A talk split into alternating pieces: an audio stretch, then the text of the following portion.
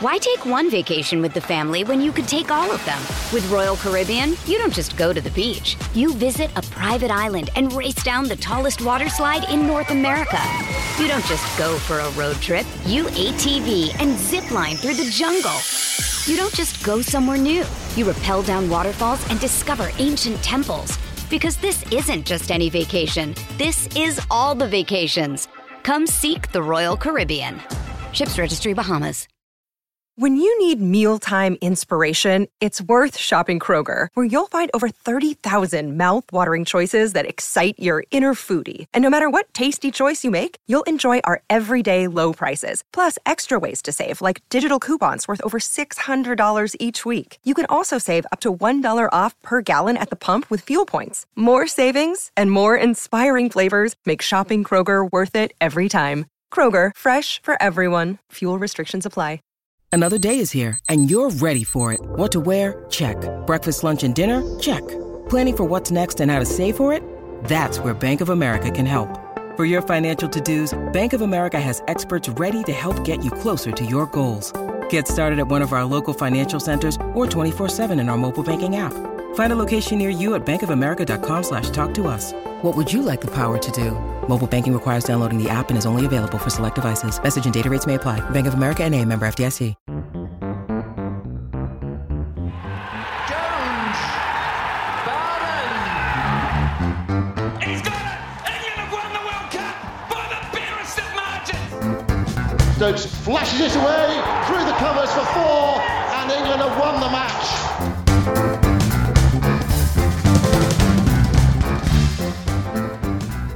Hello and welcome to another edition of the Analyst Inside Cricket. I'm at Lords for the second day of the England Ireland Test match. It's been a bit of a one sided affair with England obviously piling up that big 523 for 4 score and getting stuck into the Ireland team in their second innings. Uh, so, you know, not a huge amount to talk about. Uh, One thing I will say is that at the moment we've got Josh Tongue bowling to a fairly new batsman at the crease with four men on the hook on the boundary. Uh, ben Stokes likes his rather extreme field settings. It's a beautiful evening here at the home of cricket, and I'm delighted to say that I'm sitting in the president's box with the president, MCC President Stephen Fry, cricket lover extraordinaire. Uh, and Stephen, I, I'd love to talk to you tonight for a, for a few reasons. Partly because you're MCC president, partly because I know you, you love your cricket, partly because we've recorded this, uh, or you've recorded this Ashes Legends of the Ashes podcast series, which I helped to uh, create, and also because it's today, it's the 30th anniversary of the ball of the century. Tho- that great delivery from Shane Warne at Old Trafford on actually the 4th of June 1993, but the Friday of the Old Trafford Test match of 1993 in early June. So it is the sort of 30th anniversary. But, but anyway, before we get to that, how are you enjoying your, your life as MCC president? It's the most extraordinary thing. I feel like a pig in Chardonnay. I really do. Uh, uh, I I never believed I would ever achieve any eminence in the game of cricket because my talent, well, even to use the word talent of the way I play cricket is an absurdity. But I always loved it, and I always loved coming here in particular. Very hard not to be moved by the presence of cricket at Lords, the home of cricket. It's got one of those magical auras that Wimbledon has and Augusta, Georgia has, and other certain places around the world that just have it, and you feel it's a privilege to walk in through the gates every time you watch cricket here. And this club, the MCC, which governs the laws of cricket as well as owning this incredible ground, is um, to me a, a symbol of everything that's British. It's absurd, it shouldn't exist, it's preposterous, uh, it's old fashioned, and yet it's also wonderful. It moves, lumbers like an elephant slowly towards its proper century and its you know proper recognition of the world in which it lives. Always too slowly, but eventually with some kind of grace. It's changed enormously in my lifetime.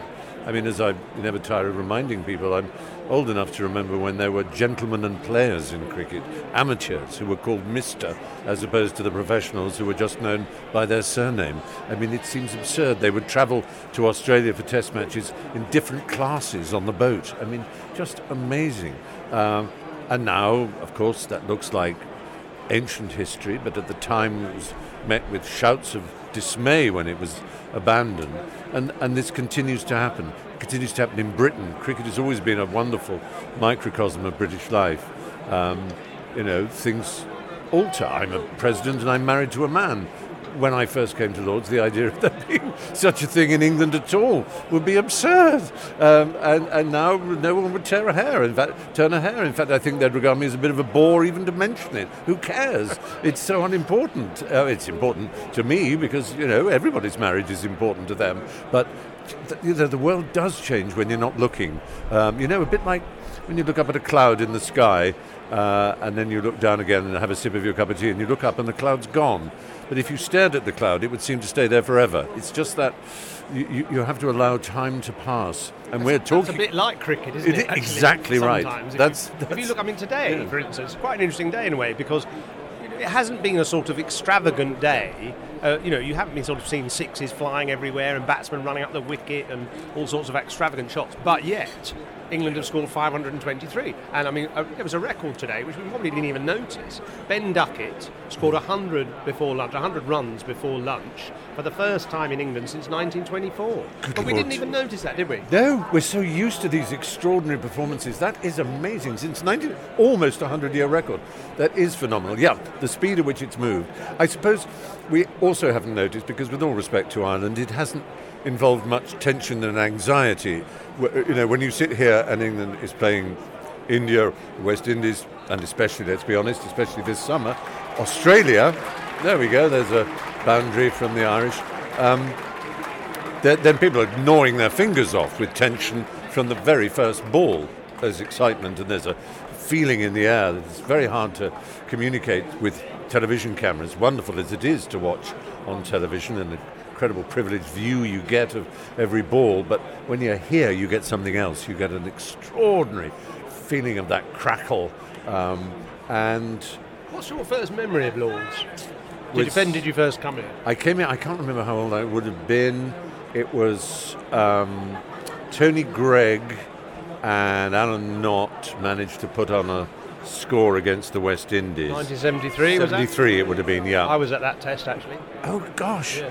And I, Sobers got 100. that's right. That was incredible. In fact, there were three. I think the West Indies got 300s. Kanhai, Sobers, and Bernard Julien. Bernard Julien, Bernard that's Julien got right. 100 as well. And apparently Sobers on about I don't know 104 or 98 or something was suffering from exhaustion. Retired hurt, had a brandy in the dressing room, came back and finished his innings. Those were the days. And I got ruffled on the hair by Tony Greig because I arrived early, and uh, in those days you'd see them practicing at the nets in the nursery, and just out, uh, uh, and and he came round uh, with pads under his arm. You know, he was carrying all his own stuff, and I asked for his autograph, and he. Uh, he put his stuff down, and he signed it, and then he ruffled me on the head and told me to have a good day. And I was thrilled because, especially now, when you think he didn't have that good a reputation as a particularly nice man, I think he ruined it by telling the West Indians he was going to make them grovel when he was captain. Everyone remembers him for that more than for anything else. But I, I just thought he was a hero. And, and I, I really liked him, and I liked Alan Knott, and I liked that generation. And I fell in love with cricket. Uh, Did you have a county that you supported? Yes, it was actually Gloucestershire. Gloucestershire, yeah, uh, although I grew up in Norfolk, as far away from Gloucestershire as you can get, I was sent away to school when I was seven to, to I Gloucestershire. know your hero was Mike Mike Procter. That's right, and he's coming to. He's going to be a guest in my boxer, uh, and, and uh, he, he was a, a swashbuckling South African uh, and a batsman and a bowler. And I, I copied his bowling style to my eternal detriment because he bowled off the wrong foot, very chest on, swung it amazingly. In my memory, it seemed ex- extraordinary, whooping s- swing. Um, and yeah, it, it was marvellous to watch. Those were the days you would you know, I'm going to sound like the old sentimentalist I am. You'd lie on your tummy on the boundary rope with a little green scoring book, and uh, then you'd go off in search of the, uh, the the man in the announcement tent and tell him that you'd lost your friend, and you'd give the name and, uh, and say, uh, "There's a little boy here who's, uh, uh, who's uh, uh, Hugh Janus. He's lost a Hugh Janus," and you know, we'd uh, run around giggling, just like Bart Simpson, uh, who did the same We, thing. we actually there was a, an announcer at Derbyshire who had false teeth, and we used to give him messages with a lot of S's. in. S's.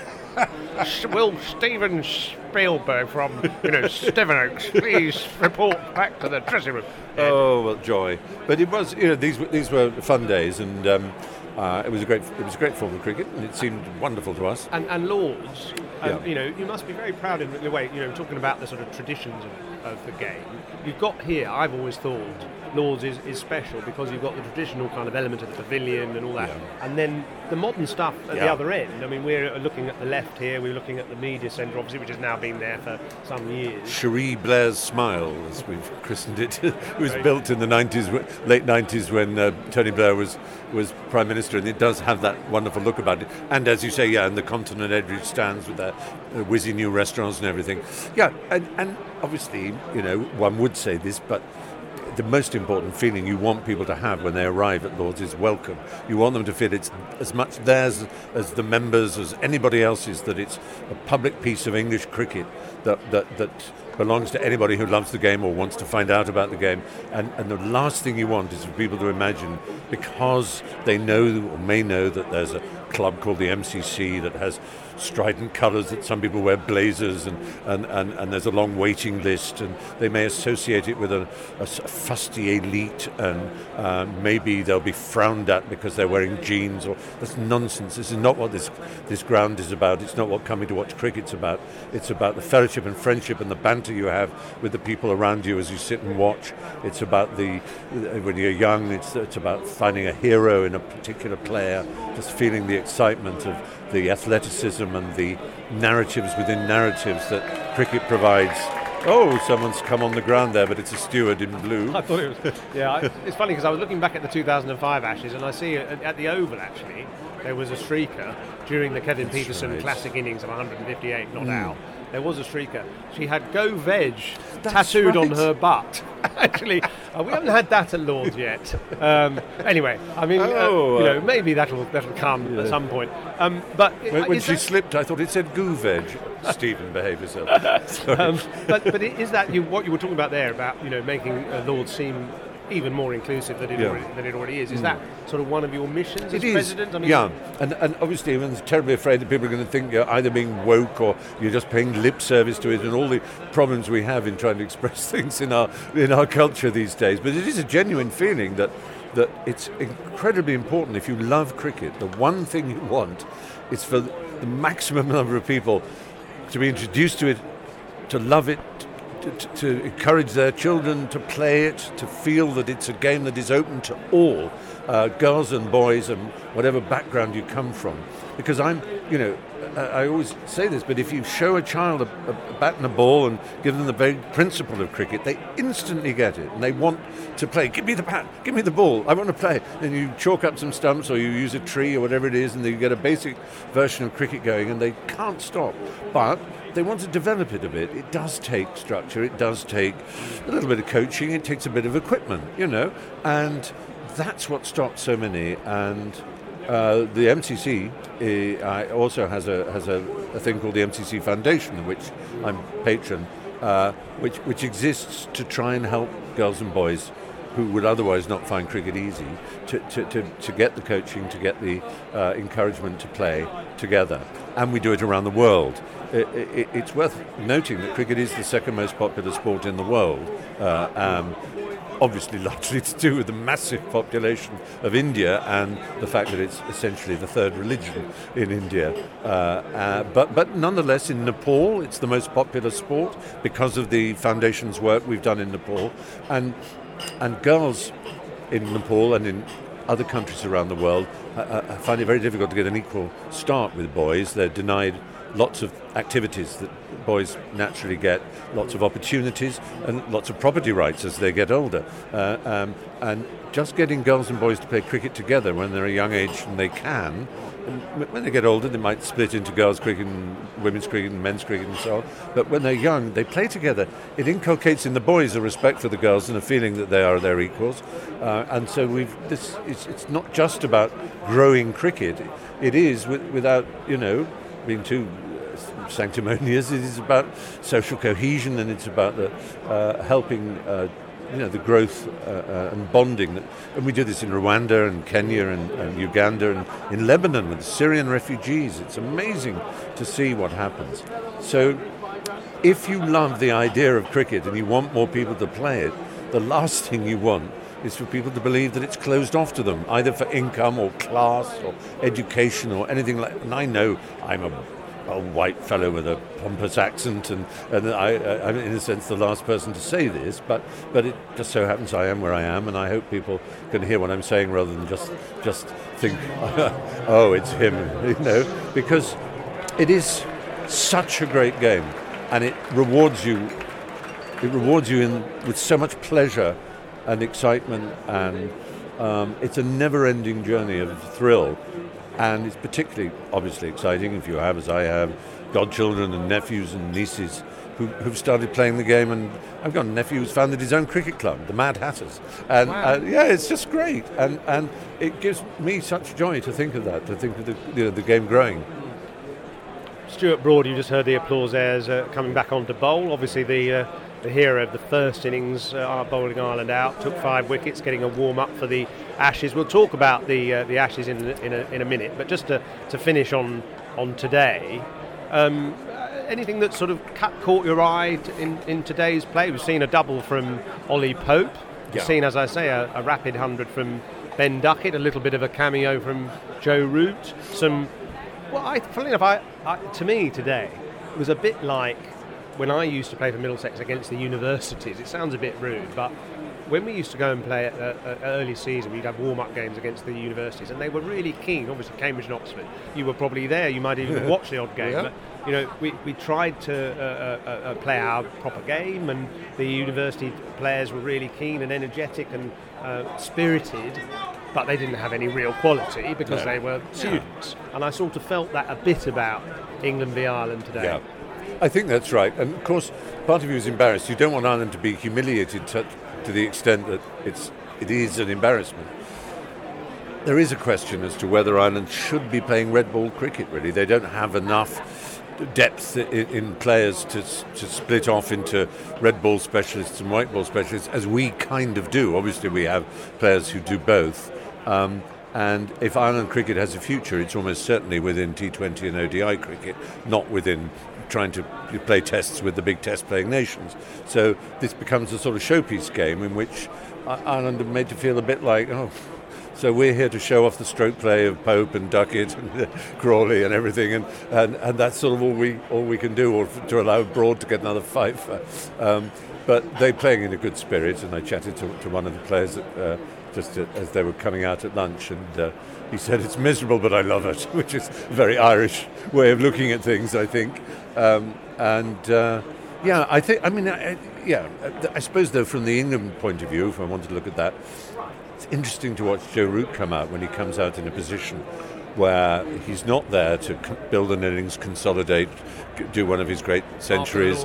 Yeah, that's right. Doing his uh, amazing sort of standing up on his toes and you know pushing it out the way he does. And so he starts off with paddles and ramps and uh, and, and completely you know not the orthodox uh, Mike, batsman. He's just come from the IPL, of course. And he's come from the IPL, where he's mostly been the drinks boy, yeah. poor soul. Yeah. Um, so it, it's, it's almost feels it's an identity crisis for him. And then you know you realise he was then suddenly scoring at a run a ball, and uh, he got to his 50 very fast, and he got some hearty sixes. But it, it, wasn't the Joe Root innings that was required of him, in which he provided in such abundance two or three years ago. So it's a strange sight, and um, he has ahead of him these excellent batsmen like, like Pope and Duckett, who, who are just, um, I mean, their scoring is so free. Whether it will be against Hazlewood and Stark and so on is another question, obviously. Um, it's lovely also, I suppose, watching the openers yesterday, having a tall, sort of off driver uh, like like Crawley and a really compact left-hander, so good off the uh, off his hips and uh, pulling like Duckett, and uh, it's so annoying for bowlers, and that's what you want, of course, is to annoy your bowlers. They, they're constantly having to adjust their lines with those those two coming in. As long as Crawley's drives are always off the middle of the bat, we'll be happy. There's a slight hint of Hayden and Langer about Yes. them. I mean, not you know they were a phenomenal pair. They made 5,000 runs together. They averaged about 50 odd in partnerships, but. You know, Crawley and, and Duckett in a way have the same sort of essence. One a rather big driver, sort of striding up the pitch, leading on the up. The other one is more diminutive, sort of nuggety puller and cutter of the ball, like Langer was. So th- there's a good kind of blueprint there. And I if they guess- could be even half as good, And we could call bad. Johnny our Adam Gilchrist, I guess. We could. Yeah, that's a very good. That's a very good way of looking at it. And yeah, I mean, it has been the major problem for England. In as much as we've had a problem over the past two years, has been an opening pair. And and uh, if Crawley can, you know, be less vulnerable with his driving, it will be a marvellous thing to, to, to have them settled.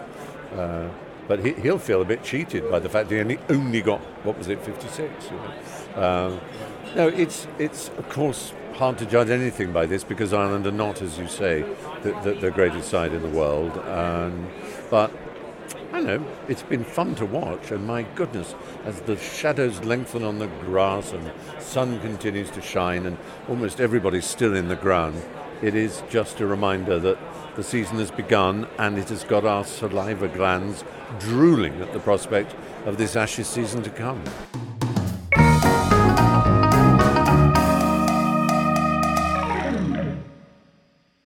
Why take one vacation with the family when you could take all of them? With Royal Caribbean, you don't just go to the beach. You visit a private island and race down the tallest water slide in North America.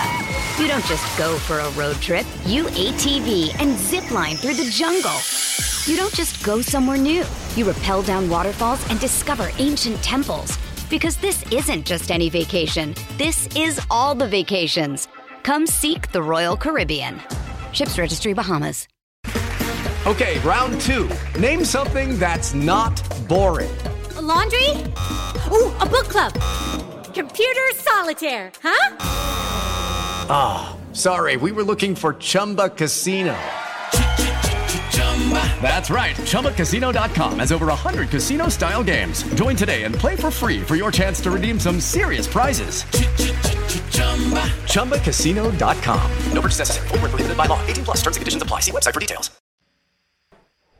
So, thinking of the Ashes, as I mentioned at the start, it's the 30th anniversary of the Shane Warne Ball of the Century. Hmm. The 4th of June, it was actually, 1993, when he delivered that ball to Mike Gatting, the Friday of the Old Trafford Test match. And I caught up with Mike Gatting the other day just for his brief memories. He's obviously said this a few times, but I caught up with him just to hear what his impressions are looking back on that delivery. Certainly the thing I remember about the Old Trafford thing was that you could hear it fizzing out of his hand. You know, you literally heard it fizzing. You know, you could hear it come out. And um, Well, you, you only had one ball, but you, you, you, you remember even that even that ball. yeah, because you know I didn't know what to expect, and you know you, you as a you as a batter, you're sort of one. I was looking to see what sort whether it was a leg break or not, and I, I was I knew it was a leg break. Um, and it was second over test match, so you weren't expecting it to turn that much. So I was, well, I was worried about it bowling around my legs because he started it fairly straight, as, as as AB told him to.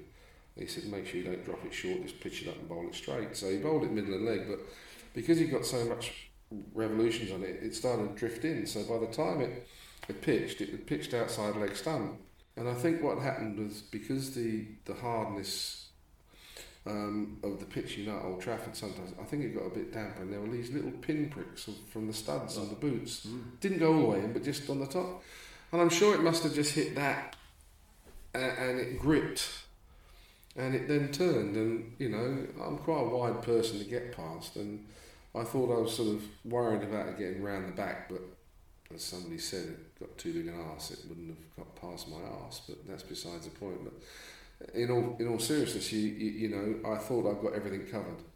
And it, it missed the bat but it because it'd gone I don't know it'd be interesting to see what sort of angle it had to go at to actually hit hit the top of the bail as it did.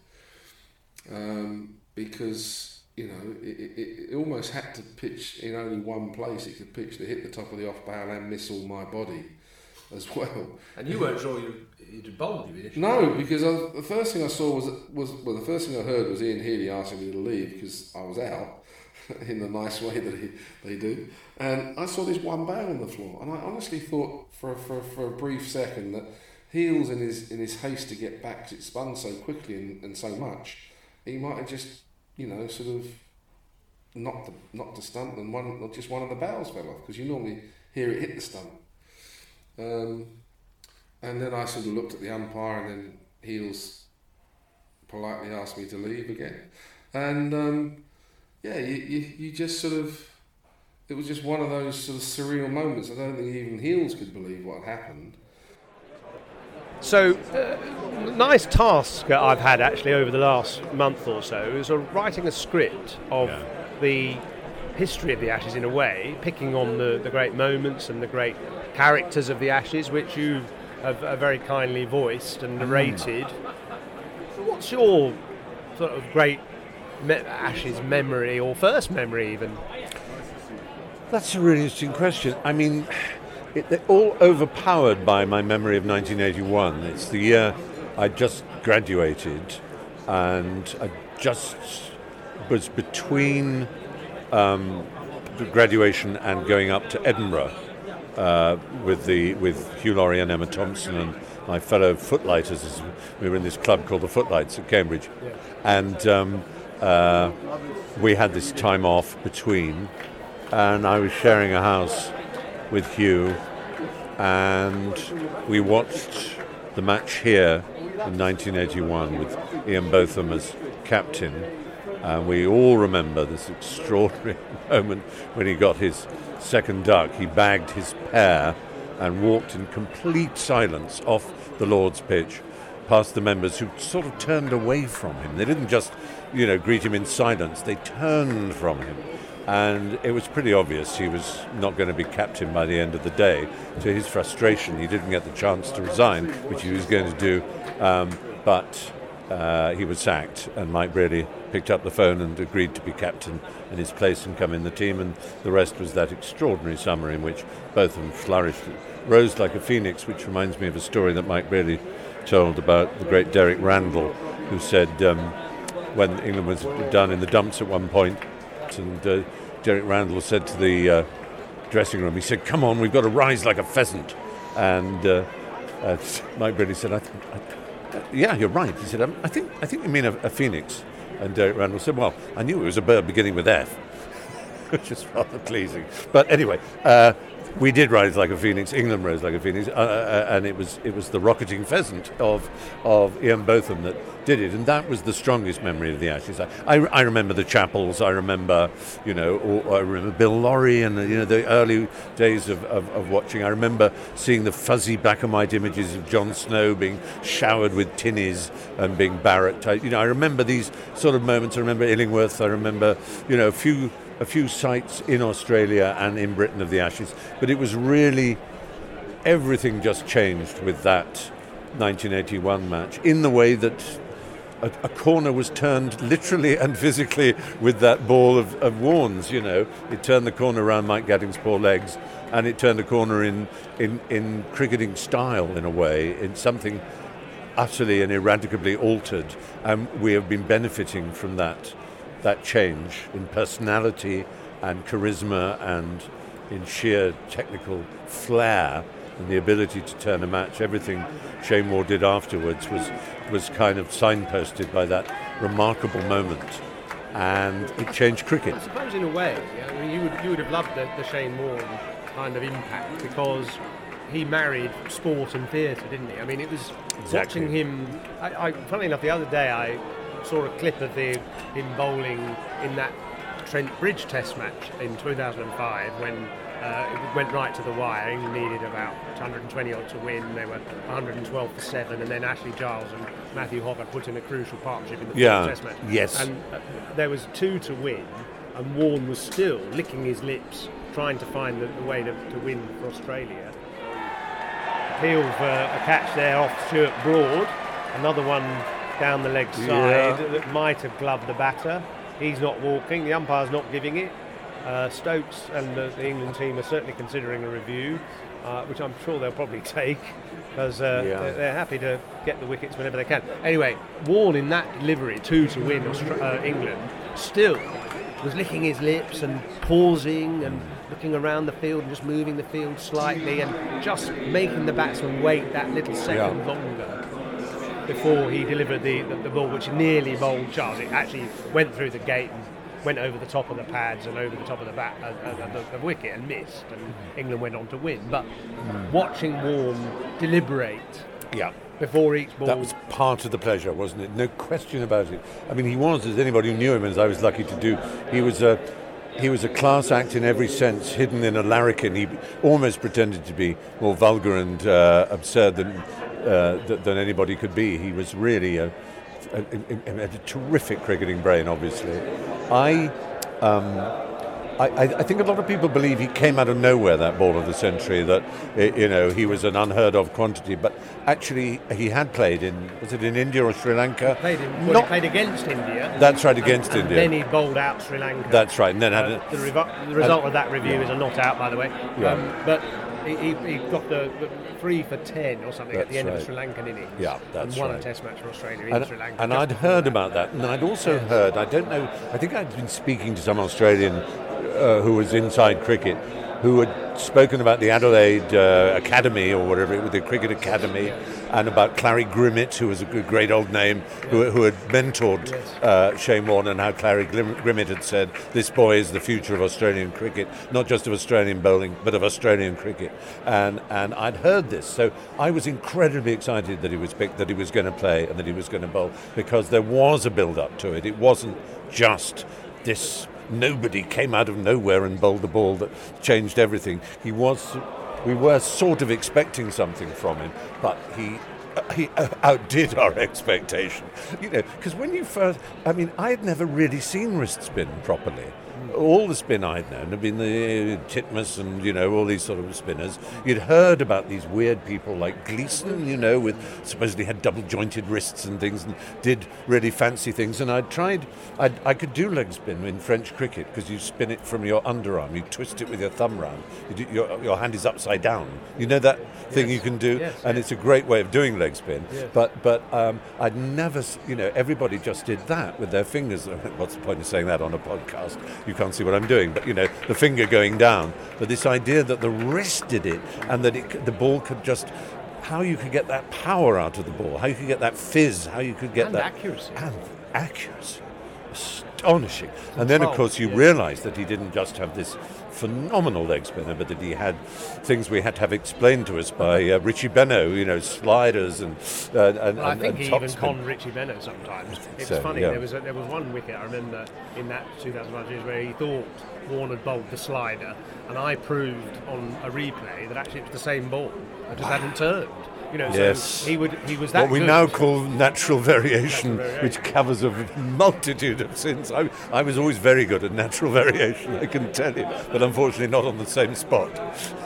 Look, I mean, it's lovely look, reminiscing about Yeah. that. Um, as I mentioned, the, the series Legends of the Ashes is out shortly on the global podcast platform, narrated by Stephen, with lots of interviews with the, the great players of the past, and also Stuart Broad actually is a Mm. a good interview in, that- in that series as well. Uh, so, just thinking ahead, I, I, I guess you know people worry about the future of Test cricket. But I mean, I suppose looking around here today, we, we shouldn't be too worried at the moment. But is there something that you think we should be doing better? I'm really the last person to speak coherently. Wow, very uh, splendid shot from Tucker there. Good for the Irish Tucker. Uh, not often you see Chris, uh, Stuart, Chris Broad. I'm still so old. I say Chris Broad, the name of his father, who was a bat, batter. I'm sure some people remember. Uh, uh, Stuart, uh, Stuart, you don't often see him punished like that. Uh, but uh, yeah, I'm not a great one on structure and administration and things like that. And whenever I suggest something, it's usually asinine and idiotic. I do know how much appetite there is for great Test cricket, but I know how hard it is to prepare sides, countries, grounds for it. Um, uh, for, for large rubbers because of the demands of other cricket. So I don't know how you address the problem of just how many calls there are on the talent and time of our players in the, the white ball game domestically and for the, your country, as well as franchises now both in, in India, of course, but elsewhere, and now in America too. Uh, I don't know how you square that circle. I genuinely don't know. I don't know how much players still want to play it. I know there's a generation like James Anderson and, and, and Stuart, of course, who whose reputations are forged in the red ball game and are, will be legends of it uh, as long as people talk about cricket. You know, they are up there with all the great names of the past. They're up there with, you know, the Bradmans and the Millers and the, you know, whoever you choose. But I just don't know is, is the answer. All I know is that I love watching it and I hope certainly in my lifetime we'll continue to get proper rubbers as they used to call them, proper, you know, five day series, five, five day series of, and five matches of series. Um, but who knows? Uh, the thing about cricket is it continues to surprise. Just um, to, to, to, finish off on that, I know you've got to say goodbye to all your Mm. guests. Actually, we're coming to the end of the day's play.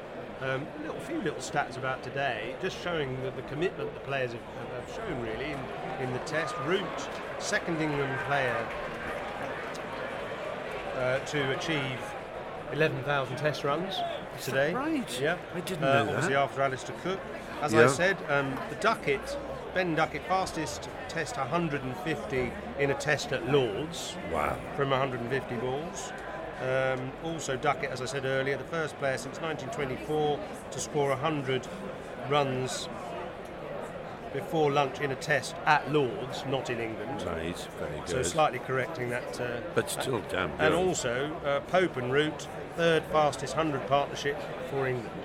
Blimey, we didn't know we were watching that. It's partly just being so used to it, you- you're just dazzled by it, and also because the um, it wasn't a blast like a T20 game where it was just hoiking balls over over the pavilion roof. It, it was just a series of extraordinary stroke play, uh, mostly fours. There are only about three sixes maybe, um, and just done at such a rate that it seemed natural. It didn't seem like a, an explosion. It was just you expected one every other ball. they went up to what was it, 10 and over, 10.6 and over. Extraordinary stuff. It's a privilege being here and lovely talking to you, Simon. Thank you very much for your time and all the, the, the work you do and your enthusiasm for, for our great game. Ireland uh, are just about to finish the day on 97 for 3, so a mile behind, but at least from the MCC's point of view, the third day's play will happen and you'll have your lunch and it won't be too bad. And that's the end of the day's play. Stumps. Thank you very much. Stumps on day two. Stephen, thank you very much. Simon Mann and I will be back tomorrow with more from Lords. Until then, thanks for listening.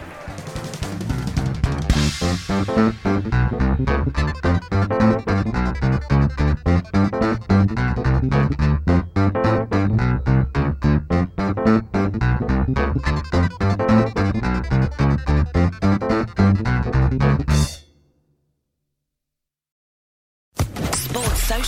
Podcast Network. With Lucky Land slots, you can get lucky just about anywhere. Dearly beloved, we are gathered here today to. Has anyone seen the bride and groom? Sorry, sorry, we're here. We were getting lucky in the limo and we lost track of time. No, Lucky Land Casino, with cash prizes that add up quicker than a guest registry. In that case, I pronounce you lucky. Play for free at LuckyLandSlots.com. Daily bonuses are waiting. No purchase necessary. Void where prohibited by law. 18 plus. Terms and conditions apply. See website for details.